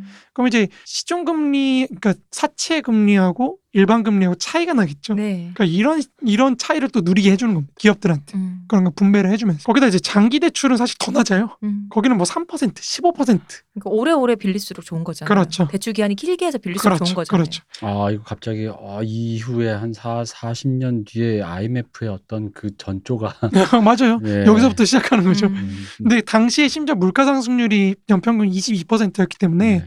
그러니까 실- 금 금리 이자보다도 훨씬 낮은 높은 높잖아요. 네. 그러면 당연히 마이너스 실제적으로 마이너스 음. 금리였던 거고 또 오해하시면 안 되지만 뭐, 뭐 그게 나쁘다는 건 아닌데 이게 자본가 입장에 사실 레버러지를 당길 수 있을 때 아 그렇죠. 당겨서라도 그것을 당겨야죠. 예, 당겨서 그 대경영으로 가면 되는 겁니다. 네. 키워야 되는 거는 또 그건 어쩔 수 없는 거기 때문에 그렇죠. 이거를 뭔가 뭐라 그러지 흔히 말하는 이지랄을 하니까 외환이 기가 왔지라는 음. 느낌으로 하니 그 자리에 왔다는 뭐 그런 느낌으로. 어, 그렇게 어. 또 이해하시면 조금 좀 편협하다. 아, 뭐 그런 측면도 있는 거죠. 그죠? 그 네, 측면이 있긴 있죠. 하죠. 그러니까 이러다 보니까 이윤이 있는 곳에 사람이 몰리는 건 막기 힘들거든. 그렇죠. 그죠? 그럼 이제 기업들이 돌진하기 시작하는 거죠. 거기로 네. 나도 한 번만 대부를 얻게 해주쇼. 음. 그럼 이제 자유당이 뭐라고 하겠어? 얼마 줄래? 그쵸. 음. 입찰을 해보자. 그러니까 이렇게 이렇게 되는 거죠.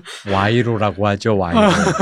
오랜만에 요 시기의 언어를 제가 그렇죠, 그렇죠. 그러니까 그게 이제 지대 창출의 계기를 낳았다. 음. 그러니까 이게 환율제도도 사실 지대 창출의 계기가 있었는데 이승만 정부는 이제 특히 이제 환율을 좀 낮게 측정하려고 노력을 했어요. 왜냐하면 수- 자기 딴에는 이제 수출을 많이 시키려고 했다. 음. 음. 뭐 이렇게 되는데 사실 이렇게 되면은 뭐 당시 환율제도가 굉장히 복잡한데 그런 거 다 빼고 말하면 이제 환율을 이제 차이가 나다 보니까 저환율 정책을 쓰다 보니까 외환 프리미엄을 만들어낼 수가 있습니다. 네. 국가로부터 달러를 받은 기업과 그렇지 못한 기업 간의 차이가 커지는 거죠. 음. 내가 달러를 받아서 시중에 팔아버리면은 이런 게 흔히 말하는 환치기인가요? 그죠 환치기죠, 환치기죠.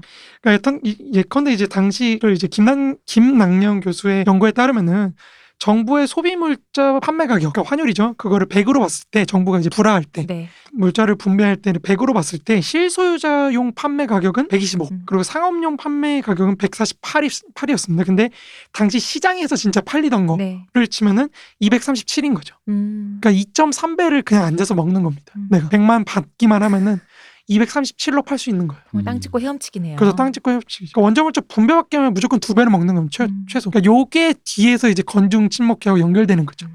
요거를 그럼 입찰받는 걸 어떻게 할까? 그쵸. 우리만 입찰 그렇죠. 받아야겠는데. 우리만 받으면 된다. 음. 거기서 이제 주먹들이 들어가는 거죠. 오랜만에 나오네요. 이제 김남경 교수 연구에 따르면 사실 이 당시에 정부 주도로 발생했던 지대, 그러니까 초과 이윤의 규모가 전체 GDP의 약 10%에서 15%. 그러니까 엄청 큰 거예요. 음. 그러니까 그 정도를 국가가 지대를 창출해서 분배를 할 수 있었다는 거죠. 국가의 의도에 맞게 은행제, 그러니까 환율제도로만. 그러니까 이거 이거 어마어마한 규모입니다. 당시 이거를 이 분배를 둘러서 굉장히 많은 뭐 그렇죠 정치가들이나 관료나 뭐 기업가들 뭐 이런 사람들이 얼마나 아이고 그 이, 이전 투구가 얼마나 심했겠어요. 음. 그- 그게 이제 사업가들에 대한 굉장히 부정부패 이런 걸로 됐지만 무엇보다도 중요한 건 그 지대를 나눠줄 수 있는 국가가 자본가들 위에 서게 됐다는 거죠. 확실하게. 음, 그 어디서 그러네요. 그러니까 이미 미군 정기를 거치면서 노동자 계급도 없어졌고 저 이승만 정부 초기를 거치면서 지주도 몰락했어요. 음. 그러니까 이러다 보니까 자본가들이 그 국가에 종속된다는 건 굉장히 큰 의미였다는 거죠. 음. 이미 저 뭐 사회 주체 세력이랄 게 없거든요. 그러니까 이런 농민 빼고 이런 상황에서 자본가가 종속됐다는 건 사실상 국가에 도전할 세력은 없다. 이 당시 그렇게 보시면 될 것 같고요. 이제 마지막으로 지주계급이 그럼 어떻게 분쇄됐는지를 봐야 되는데 사실 이거는 뭐 농지개혁법으로 명확하게 됐죠. 네. 1945년 말에 65% 정도가 소작지였는데 이미 1951년 말에 8.1%로 줄어듭니다. 음. 그러니까 이미 끝난 거예요. 지주계급은 여기서 이미 끝났고 물론 이거를 이제 사례 연구라서 이 사례가 네. 이거를 전체로 확대시키기엔 좀 무리가 있다고 제가 옛날에 한번 말씀드린 적이 있는데 근데 어쨌든 소작지 비율이 굉장히 줄어들었던 건 사실입니다. 음. 이제 이런 문제 걸로 뭐 대강의 추이를 알아볼 수 있는 거니까요. 그렇죠, 그렇죠. 그 이제 문제는 좀 유상 분배에 따라서 보상을 받은 이 지주들이 그럼 자본가가 됐느냐, 요게 핵심인 거죠. 음. 그러니까 원래 정부 정책이 그걸 지향했느냐 사실 모릅니다. 음. 아니 그 모른다라기보다는 되면 좋고죠. 그렇죠, 되면 좋고죠. 이게 아까도 왜냐면은 이게 예를 들어 아무한테 나눠서 나는 진짜 원래 왜 이, 이, 이 시대 언어로 제가 계속 쓰겠습니다. 저는 이 시대도 살았었기 때문에 아삼육이던 사람들과 돈을 나눴어. 근데 걔들이 이제 재벌을 시키려고 했던 거야. 라면 모르겠는데 나름 어쨌든 경영 능력이 있는 사람한테 줬다라는 거는 그 어쨌든 그 뭔가를 이렇게 하려고 했다는 음. 거잖아요. 근데 지주한테도 결국은 뭔가를 이렇게 했다라는 건 경영 능력이 만약에 있다면 어쨌든 간에 뭔가 재생 있는 건데 없다면 어쩔 수 없지라는 그 사실 인식이 거기엔 들어있을 거라고 저는 보거든요. 그렇죠. 그러니까 딱히 도와주질 않습니다. 그래서 도와주지 않죠. 아니 근데 도와줄 사람이나 있나요? 그걸 누구 누가 아나요? 아, 뭐 그렇죠. 그렇죠. 그러니까 당시에 이때 이때 뭐 경영학이라는 게 그렇죠, 뭐 그런 것도 없고, 어, 그러니까 전시 인플레이션 상황에서 다 망합니다. 네. 음. 그러니까 이 당시에 지가증권이라는 거는 초기 주식 시장을 활성화시켰다는 거 말고는 별다른 의의가 없는 거예요. 네. 그러니까 이 지가증 지가 증권에 따라서 이제 기업체를 불화를 해줘요 나중에. 음. 그 그걸로 이제 돈을 대신 내게 하고 그러다 보니까 시가보다 싸게 살 수 있게 만들어 준 건데 문제는 이제 그럼 내가 토지를 팔아서 받은 이 지주들이 그럼 그 지가증권을 갖고 기업체를 샀느냐 요게 안 된다는 거죠. 음. 그죠. 그러니까 예를 들어서 김윤수 선생의 연구에 따르면은 약 2,000명 정도로 추산되는 그 600석 이상의 당시 대지주들 이 사람들조차도 그 2,000명 중에서 대지주가 자본가로 변환된 사례가 사실은 34명밖에 안 됩니다. 음. 2,000명 중에 34명. 요거는 사실 거의 몰락했다는 증표인 거죠. 그러니까 나중에 이제 자본가로 된 사람 중에서도 그러니까 그 당시 1950년대 이제 국내 기업 57개를 기준으로 뭐 조사를 해봐. 이 사람들 전기를 다 조사를 해가지고 서대진 교수 연구인데 그 예. 기업가들의 정기를요. 57개 국내 57개 기업의 이제 기업가들 경영자들의 네. 이력을 조사해 본 거죠. 음. 이 사람이 어느 출신인가? 여기서 지주 출신이 8%밖에 안 됩니다. 음. 그러니까 사실상 지주였던 사람 중에 저게 된 사람, 기업가가 된 사람이 거의 없는 거예요. 그냥 생각해봐도 사실 쉽지 않잖아요. 땅 이렇게 마- 땅이 많아서 거기서 소작을 받던 사람이 기업, 기업가가 된다는 경영인이 된다는 거는 너무 다른 얘기잖아요. 너무 무시하시는 거 아닙니까? 왜요? 왜또 후려치시? 오늘 이렇게 왜요? 사람들 여러분들 오늘 왜 이렇게 후려쳐요? 예의 없이. 왜요? 저는 작가님을 존중합니다. 어려울 수도 있죠. 음. 왜냐면 그 옛말에 그런 그 마름이 무섭지. 맞아요. 지주는 사실 음. 그러니까 지주라는 것의 직업적 특성이라는 게 그런 것 같아요. 네, 좀 그런 지금으로 치면 건물주 같은 거죠. 그렇죠 건물주 같은 거죠. 그러니까 그래서 우리가 여기서 이 특성이라는 게 결국 우리 누누이 얘기했던 그거다. 그러니까 네가 뭘 생산하냐라는 음, 그 그렇죠. 욕, 욕을 하잖아요, 우리가. 그렇죠, 그렇죠. 결국 그 생산을 아무것도 못 해본 개라는 그 욕이 바로 이들의 특성에서 드러나서 이들이 자생력이 없는 지점의 한계를 노출시킨 것도 있다. 맞습니다. 네. 그러니까 상황이 이렇다 보니까 앞서 말씀드렸다시피 그럼 지대를 창출하는 능력을 가진 국가, 요 국가에 어떻게 기생할 수 있느냐, 요게 이제 우리 사적 폭력들의 핵심이 되는 거죠. 음. 그러면서 이제 앞서 이제 대한 청년단인이 이제 족청계와 함께 쓸려나갔죠. 네. 이제 이범석 씨와 함께 이제 정권에서 물러나게 됩니다. 안녕했습니다.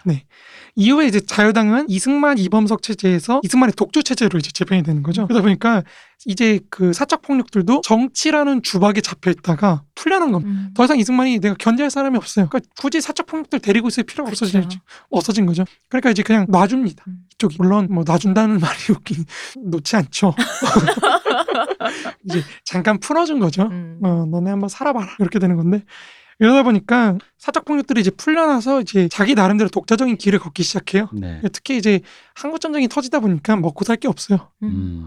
그러니까 안병직 선생 옛날 연구에 따르면 이 당시에 항시적으로 100만 명 정도가 실업자였다. 실업자였을 것이다. 이런 얘기 항시적으로 100만 명이 실업자면 사실 이 당시 인구 3천만 뭐 그 정도였는데 음. 굉장히 타격이 크죠. 세상에 대단합니다. 근데 아, 한국 전쟁이란 게참 그러네요. 여기서 갑자기 한국 제가 지금 한국 전쟁 존재를 잊고 있다가 어, 계속 뭐가 좀 받고 지금 뭐가 음. 라이징 하네 이러다가 갑자기 한국 전쟁 진짜 저 지금 잠깐 문세님 서사에서 한국 전쟁 존재를 까먹고 있었어요. 이 한국 전쟁 한번 다뤄야 될 따로 다뤄야 될 어이쿠 약간 이런 느낌 있잖아요. 기껏 돈을 왜냐면 이게 제가 지금 어떤 전지적 누구 시점이었냐면 이승만 시점이 아니요 미국 시점. 아 미국 시점. 아, 돈을 이렇게 줬는데 이거 뭐야 라는 느낌이 있잖아요.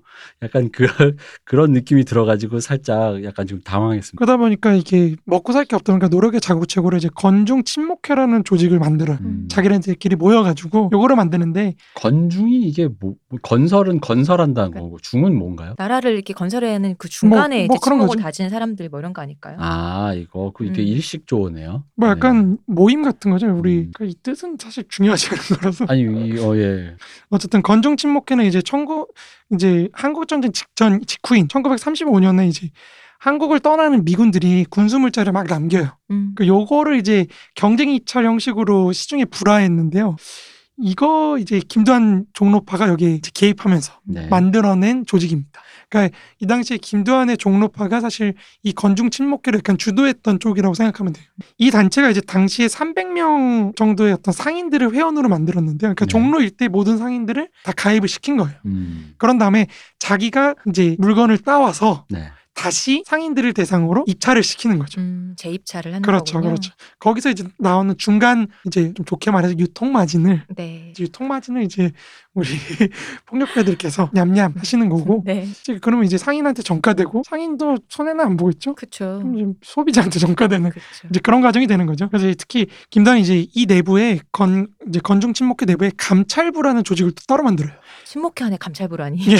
요게 이제 이제 그러니까 행동대라고 할까요? 음. 그러니까 그런 역할을 하는 거죠.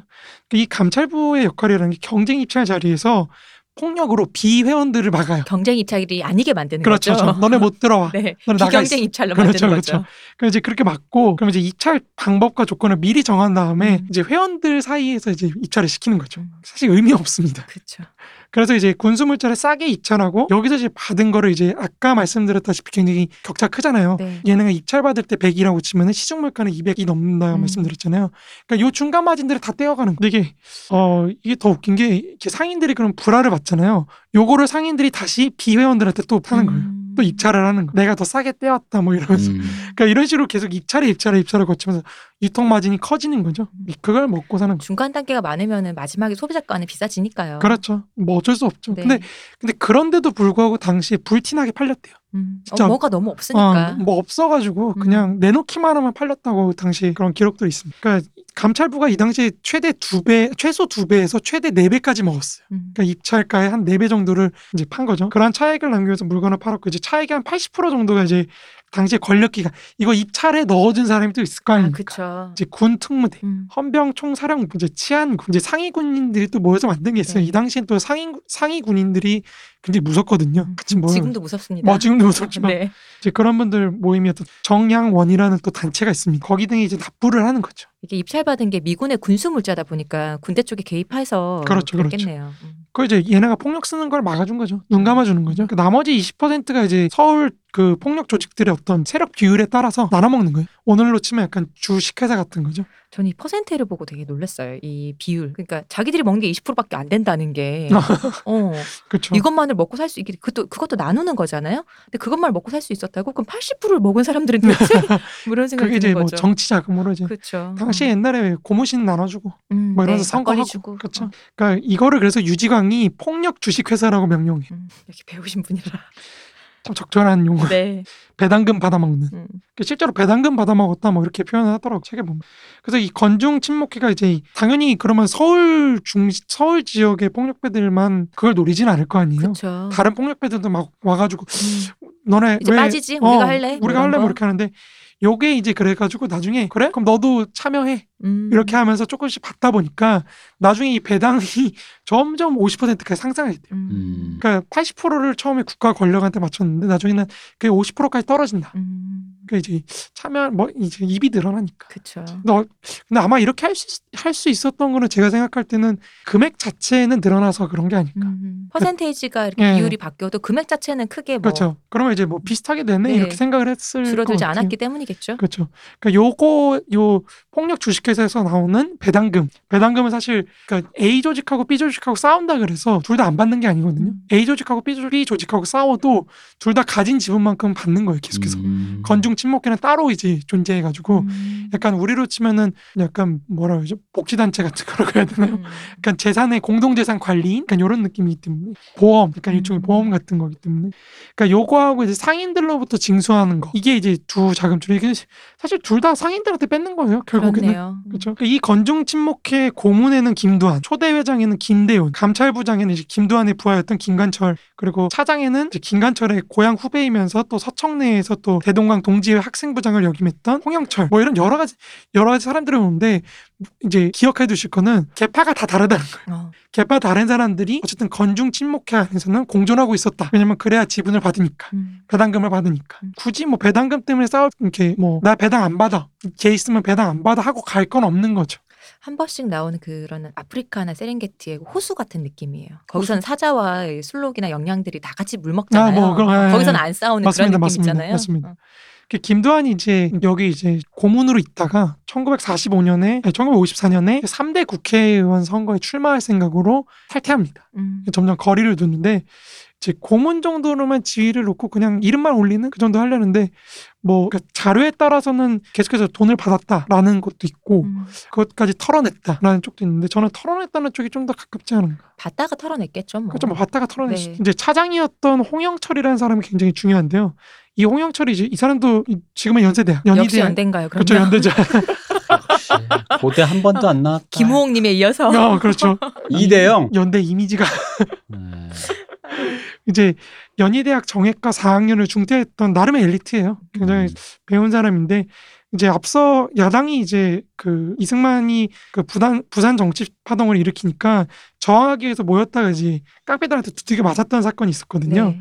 이제 거기에 관여했던 사람이니까 나름 음. 정치적으로도 굉장히 깊게 개입한 사람인 거죠. 네. 이 사람이 이제 한국 전쟁 이후에 명동 쪽에서 이제 폭력 집단의 어떤 보스로 활약 활약을 하다가 건중 침묵회 이제 차장으로 임명이 됐고 이제 김도환이 빠져나가잖아요. 그러면서 생긴 공백을 이제 자기가 좀 채우기 시작하면서 좀 지위가 올라가는 거죠. 음. 음. 감찰 부장으로 점점 승진을 하게 됩니다. 그래서 건중의 2회, 2대 회장에는 공북을 한 사람이 있고 3대 회장에는 이제 민중자결단 대장이면서 이제 부산 정치 파동 당시에 이제 백골단과 따빨대를 이제 이끌던 윤재관이 또 임명돼요. 음. 이러면서 이제 이어지 대충 이어지다가 4대 회장으로 이 홍영철이 등극을 하는 거죠. 음.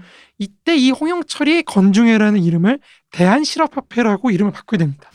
이게 그 유명한 그, 그 옛날 백- 건달과 깡패로 보는 백년 네. 그 다큐. 네. 다큐에 나왔던 그 대한실업협회입니다. 네. 이 홍영철이 이끄는 대한실업협회가 이제 이 홍영철이라는 사람이 우리 스토리에서 굉장히 중요해요. 음. 되게 뭔가 되게 건실한 그런 데 같잖아요. 이름이. 뭐 사업가 같죠. 약간 네. 이 홍영철 그러니까 홍영철이 이끄는 대한실업협회 뭔가 이름이 굉장히 건실한 기업가 같은 이름. 네.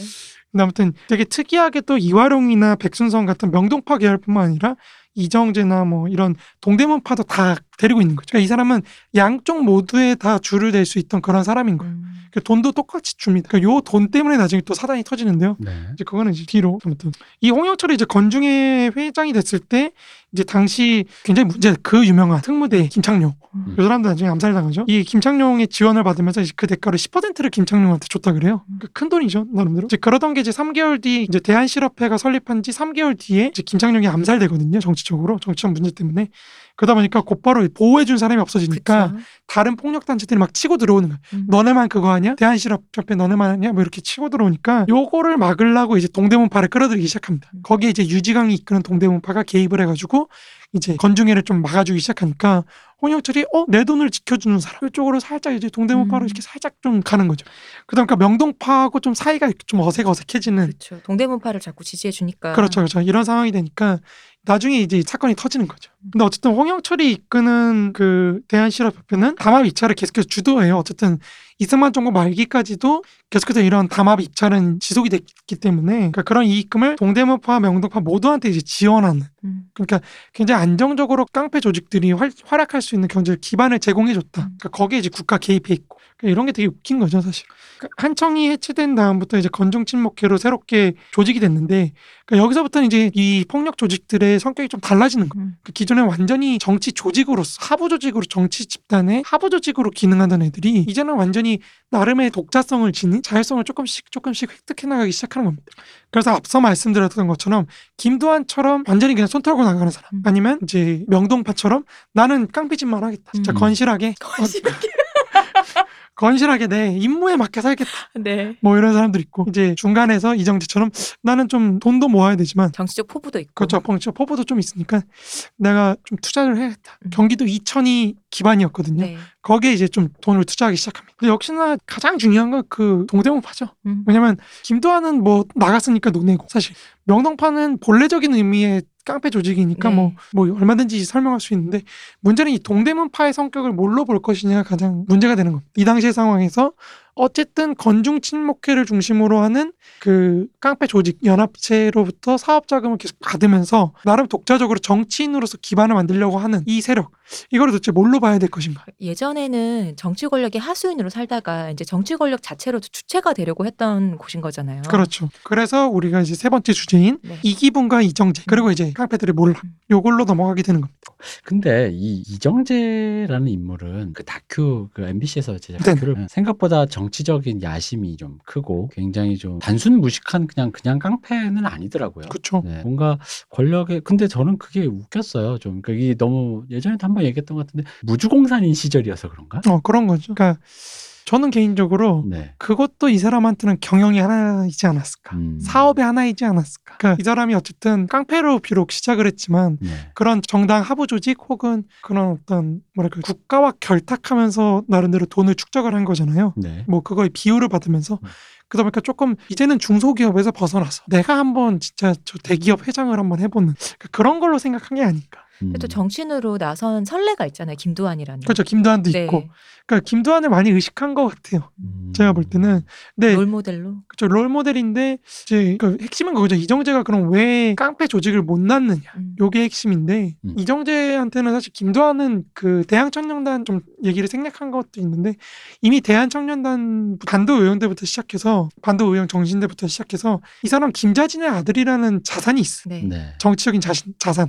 그 사람들 대 중을 상대로 뭔가 자기를 동원하기 좋죠. 그렇죠. 지지해달라고 할 수 있는 뭔가 그런 게 있는데 이정재는 사실 그런 게 없는 거죠. 음. 그러니까 이정재가 사실 이 당시 제일 고민했던 것도 자기를 지지해 줄 수 있는 뭔가 어떤 그런 음. 연줄. 그러니까 이기붕을 이 사람이 나중에 이기붕을 택하는 것도 저 사람이 나를 이 자유당 내에서 일정한 지위로 올려줄 수 있다는 확신 때문이었거든요. 유일한 라인. 그렇죠. 이 일종의 네. 라인인 거죠. 네. 그러니까 내가 배운 것도 있고 나름 깡패 조직하면서 뭐 나와바리 관리한 경험도 음. 있고 사실 나와바리 관리하는 거하고 지역구 관리하는 거하고 뭐 얼마나 큰 차이가 있을지 저는 뭐 잘 모르지만 그렇게까지 큰 차이가 있을 것 같지는 않거든요. 아 현직 국회의원을 한번 모셔보고 싶군요. 깡패 출신을 모셔야 하는 거 아니에요? 아 그런가요? 어. 아니 뭐 국회의원이면 다 만나 봤겠지. 근데 어쨌든 그런 식으로 이제 관리하는 거하고 했을 때 별로 그렇게 큰 차이가 있다고 생각이 음. 들지는 않는 거죠. 근데 사실 맞죠. 지역구라는 게 뭐 결국은 거기에 있는 상인들, 뭐 그렇죠. 지역 사람들의 그런 민원과 그런 것들을 이제 이해관계를 조절하는 거니까. 근데 이제 그걸 이제 폭력적으로 하느냐, 표심 때문에 뭐 굽신굽신 거리느냐, 뭐 그 차이 정도겠죠. 그리고 당시의 정치 상황이라는 게 나도 한번 해볼만, 해볼 만 하다고 생각했을 것 같아요. 음, 그 저도 그럴 것. 보여줬던 어떤 모습들을 볼때 저건 뭔데 뭐 나도 하겠네라는 그런 거. 근데 제가 느낌이 뭐가 좀 달랐냐면 김두한은 약간 이런 느낌을 받았어요. 그러니까 뭐 이건 저의 그냥 그 어떤 상상력입니다만 김두한의 정치적인 변화는 일종의 세탁. 음, 일단 세탁. 일단, 어. 나도 이제 좀 음지에서 양지로 가고 좀 이제 그런 사람들 중에서 명망 있는 사람들의 직업 중에 정치가가 있을 거아니에요 약간 그런 느낌이었다면 제가 이 이정재에게 약간 기이하게 느꼈던 건 이정재는 약간 제가 느끼기에 대권을 꿈꿨다라는 느낌이랄까요? 음 맞아요. 그러니까 그게 조금 김두한과 좀 달랐다는 게 김두한은 정말로 양지로 나가서 자신의 원래 자산이 있잖아요. 그래서 이렇게 좀 그냥 그런 걸로 그러니까 약간 김두한에서 대권이라는 냄새는 잘 안 나거든요. 아 그렇죠. 김도환 대권 음. 느낌이 안 나죠. 예, 근데 이정재에게 대권의 냄새가 나요. 음. 나도 할 수 있다. 어, 할 수 있을 것 같다. 근데 그 차이가 뭐였는지가 조금 이제 보다 보니까 어 이거 되게 약간 미스 전 또 보다 보니까 이거 미스테리인데 왜냐면은 그런 거거든요. 요즘으로 치면 이런 거죠. 그러니까 왜 주식으로 돈 번 사람 뭐 펀드에도 손대고 음. 하지만 그러다가 그래도 왜 왜 돈이 엄청 많으신 분들이 왜 저 뭐 얼리 어, 뭐 선물 옵션 뭐, 뭐 이런 거 음. 많다면 뭐 저는 경제를 잘 모릅니다. 뭐 근데 요원하잖아요. 우리 우리 같은 개미들은 그게 뭐야라는 거잖아요. 그러니까 그러니까 그런 어떤 그런 비- 배짱, 일론 머스크 정도 같은 애들이 보는 view 정도까지의 내가 뭐 가고 싶어요가 아니라 한번 이게 막 마음을 먹어봤다라는 게 그러니까 그게 좀 약간 왜냐면 여기에 그런 애들이 좀 많았으면 제가 음. 이제 그냥 흔히 말하면 우리 예상하신 대로 음. 무주공산이니까 이놈 저놈 다 저 음. 이 당 세우고 저 당 세우고 왜 어 서울시장 왜 15개를 15명이나 돼 이렇게 되겠는데 그게 아니라 너무 돌출적이라는 음. 다른 사람들에 비해 그렇다고 이- 이정재가 뭐 유난히 아까 연희 전문 대출 뭐 이런 것처럼 유난히 학식이 많고 막 그런 사람도 아닌데 그러니까 그렇대 뭐 물론 그냥 가장 욕망이 강한 사람이었다고 보면 되겠죠 뭐 그렇게 되겠지만 어쨌든 사람은 자기 파운데이션 안에서 그 viewpoint 안에서 사고하는 거니까 그럼에도 불구하고 비슷한 경험들을 한 사람들은 지금 계속 쭉 지나갔는데 왜 이정재만 음. 김두한조차도 그런 생각을 안 한 것처럼 보이는데 했을까라는 생각이 그게 미스테리더라고요. 음. 어떻게 생각하세요? 그냥 무주공산이다? 근데 꼭 무조공산이라기보다는 네. 그러니까 이 당시에서 어쨌든 사적 폭력들이라는 게 기본적으로 정치적인 성격을 강요받을 수밖에 없는 지점이 있었다고 저는 생각해요. 음. 그러니까 단순히 우리 어떻게 김다혜 이런 사람들은 그냥 쫓아갔다 네. 이렇게 봤는데 이게 어쨌든 자신이 직접적으로 청년 단체들이나 음. 혹은 이런 정치 조직 하부 조직으로서 조직을 하다 보면은 분명히 그 과정에서 뭔가 정치적인 어떤 깨달음 음. 혹은 이게 다르지 않다는 어떤 그런 깨달음을 얻지 않았을까. 아, 그러니까 이 사람이 유지강을 만났을 때 가장 좋아했던 게 그러니까 자기 동지를 찾았다는 거였거든요. 음. 일종의 의식화가 지금 되어가고 있는 와중에 네, 그렇죠. 아, 그러니까 그런 거, 마무장사일 씨가 따로 있느냐? 그렇죠, 그렇죠. 그런 과정이 아니었을까. 의외로 이게 그러니까 저는 요즘에 그게 제일 궁금하거든요. 그러니까 요즘에 계속 이론적으로 고민하는 게 뭐냐면 도대체 어떤 지점에서 노동자나 네. 혹은 뭐 사람들이 정치적으로 각성하는가. 어, 그렇죠. 그러니까 저도 그런 질문인 거예요. 요게 제일 그러니까 우리가 경제적인 목적을 위해서 노조 투쟁을 한다고 쳐보자고요. 그것까지는 사실은 납득이 돼요. 음. 근데 거기서 살짝 넘어서 네. 이게 체제를 바꾸겠다라고 생각하게 되는 음. 거기까지 내가 여기 동의를 하겠다까지 가게 되는 그게 그 과정이 뭔지가 되게 궁금해요. 예를 들어서 한- 제가 뭐 그- 한번 쓰기도 했는데 우리 한국사 교과서에서는 식민지기 농, 농민 노동자 운동들을 그냥 되게 처음에는 지주와 뭐 자본가를 상대로 쟁의를 한 건데 이게 일본 국가가 개입을 해서 탄압을 하니까 음. 이게 점점 혁명적으로 바뀌면서 독립운동 성격을 어, 띄었다. 그렇죠 독립운동으로 바뀌었다 뭐 이렇게 하는데 사실 그건 굉장히 비약이거든요 제가 볼 그죠. 때는 네, 왜냐면은 많죠. 거기서 단순히 그냥 개입하지 마로까지만 갈 수도 있는 거예요. 음. 근데 그거를 넘어서 체제를 뒤엎겠다, 음. 혹은 체제를 전복시키겠다, 뭐 아니면 나를 다른 존재로 어느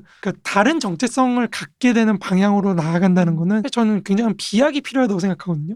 근데 그 비약이라는 건 사실 이론적인 것보다는 제가 볼 때 경험적인 것 같다는 거죠. 음. 그런 의식화나 이런 걸 경험해서 느끼는 내가 어느 순간 이게 아니구나라고 느끼게 되는 그런 과정이 아닌가. 음. 개인적으로 해서 그걸 왜 그럼 이정재만 그걸 겪었느냐? 네. 라고 하면은 사실 뭐 그거 그러니까 참 미스테리. 그러니까 그냥 저도 뭐 답이 뭐 있겠거니 하고서 뭐 이제 우리가 얘기해 보자 이런 얘기는 아니었는데 왜냐면 이제 이정재가 저도 몰랐을 때는 그냥 뭐 김두한이 그런 거고 왜 우리 사회고에 그 이렇게 뭐 이렇게 조리돌림 당하고 그쵸. 깡패였구나 정도를 음. 알았단 말이죠. 근데 이제 보다 보니까 너무 제가 이- 이제 이거 문세님 이거 하시면서 이제 저도 이걸 들여다보니 너무 돌출적인 인간이에요. 음. 이 이후에도 없어요 이런 사람이. 이 앞에도 없고. 그러니까 좀 약간 좀 좀 좀 정말로 약간 저한테는 좀 그러니까 뭐 약간 작가적인 느낌으로 생각해 보자면 미스테리한 인물인 거죠. 그렇죠. 네. 그러니까 그 제가 말씀드리고 싶은 거는 결국에는 우리가 룸펜이라 그랬을 때 사실 제가 두 분께는 네. 그 룸펜 네. 이론화한 걸 보내드리려고 그랬는데 그 음. 뒷부분을 제가 안 보내드렸어요. 근데 그걸 왜 안 보내드리냐면 이 부분은 설명하기가 힘들어서 제가 음. 고민하느라 못 보냈는데 그러니까 뭐냐면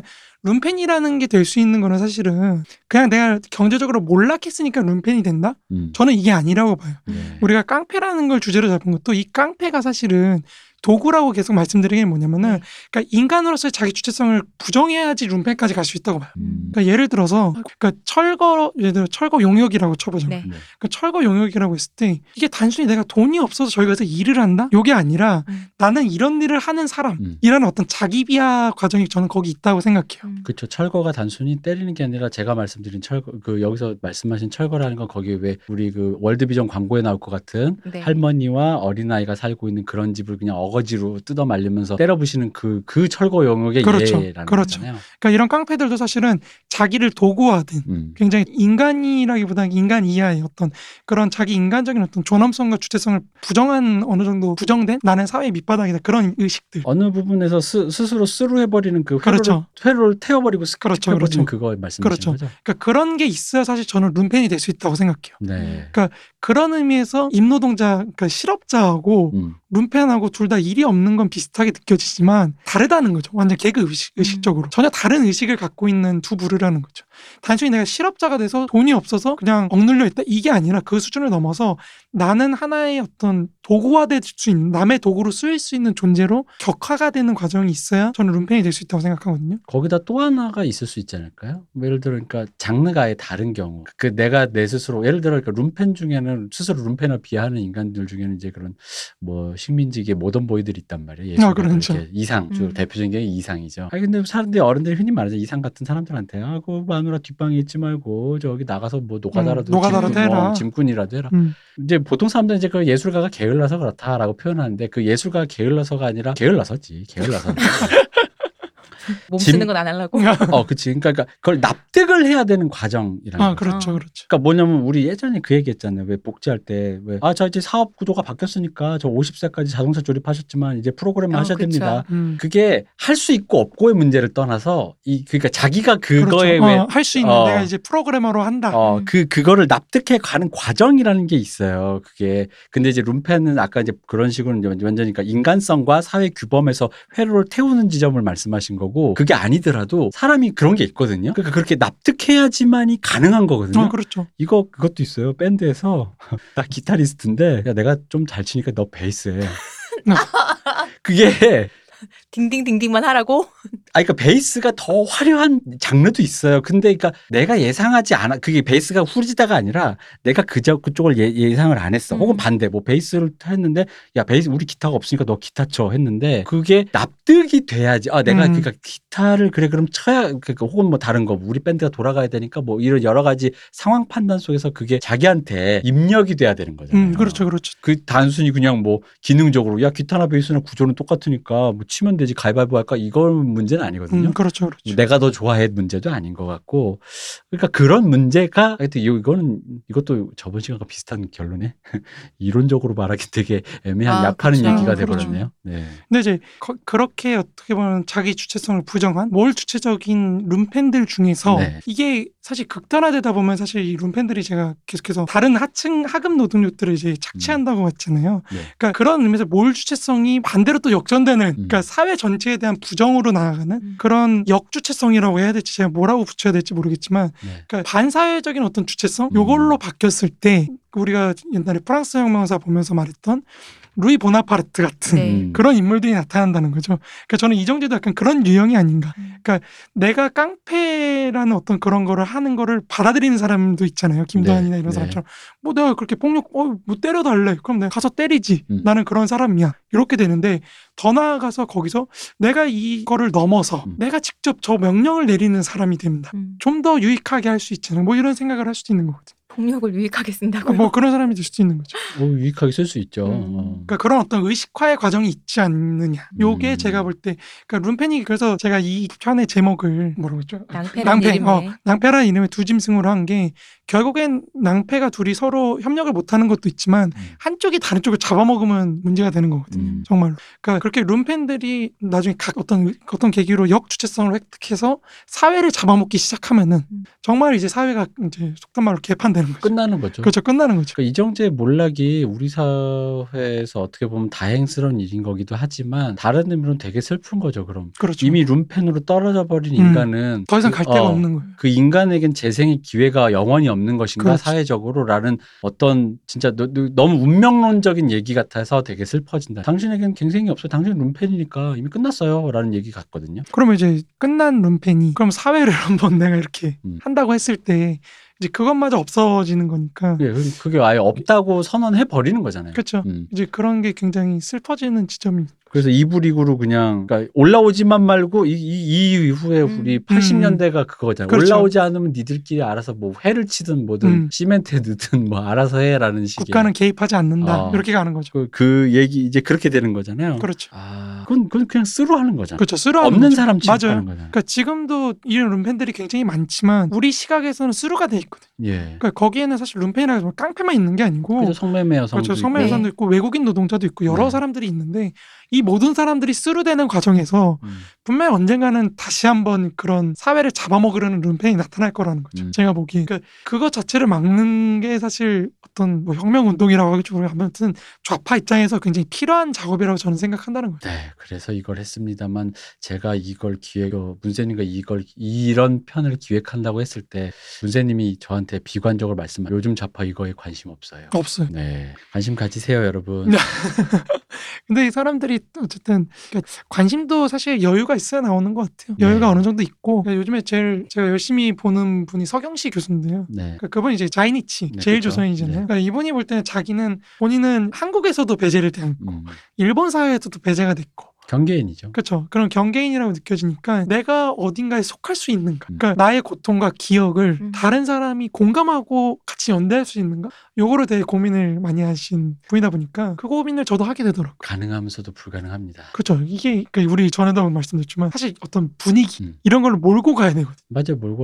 이게- 그 공감은 안 돼요. 저는 사실 단언할 수 있어요. 나는 너가 될 수 없다. 음. 사실 이거를 처절하게 인식하는 데서부터 시작해야 돼요. 그 음. 부정에서부터 시작돼야 된다고 생각 하거든요. 근데 우리는 연대할 수 있어라고 서로 가정하고 근데 너 왜 연대 안 해? 라고 하는 거야말로 그 전 거기서 어긋난다고 생각하거든요. 음. 우리는 절대 너가 될 수 없어. 라는 생각에서 어, 저는 좀 비관적이다 보니까 사실 그래야 되는데 서경식 교수님은 상처가 좀 많으셔가지고 그 부분에 대해서 좀 이게 다른 의미 뜨거운 마음과 뭐 음, 이런 게좀 음. 많으신데 제가 저같이 이제 못된 사람 입장에서는 안타까운 거죠 그냥. 선생님 차라리 오히려 전면 부정 위에 다시 희망을 세워보는 건 어떨까요? 음. 라는 말씀을 한번 드려보고도 싶었어 싶은 생각이 있어요. 이게 되게 어려운 것 같아요. 네. 그러니까 그렇게 말을 했을 때 음. 저분이 과연 납득을 할 것인가? 납득보다 화를 낼 것 같아서 아, 맞을 그렇죠. 것 같아서 문제인지 뭐 그렇죠.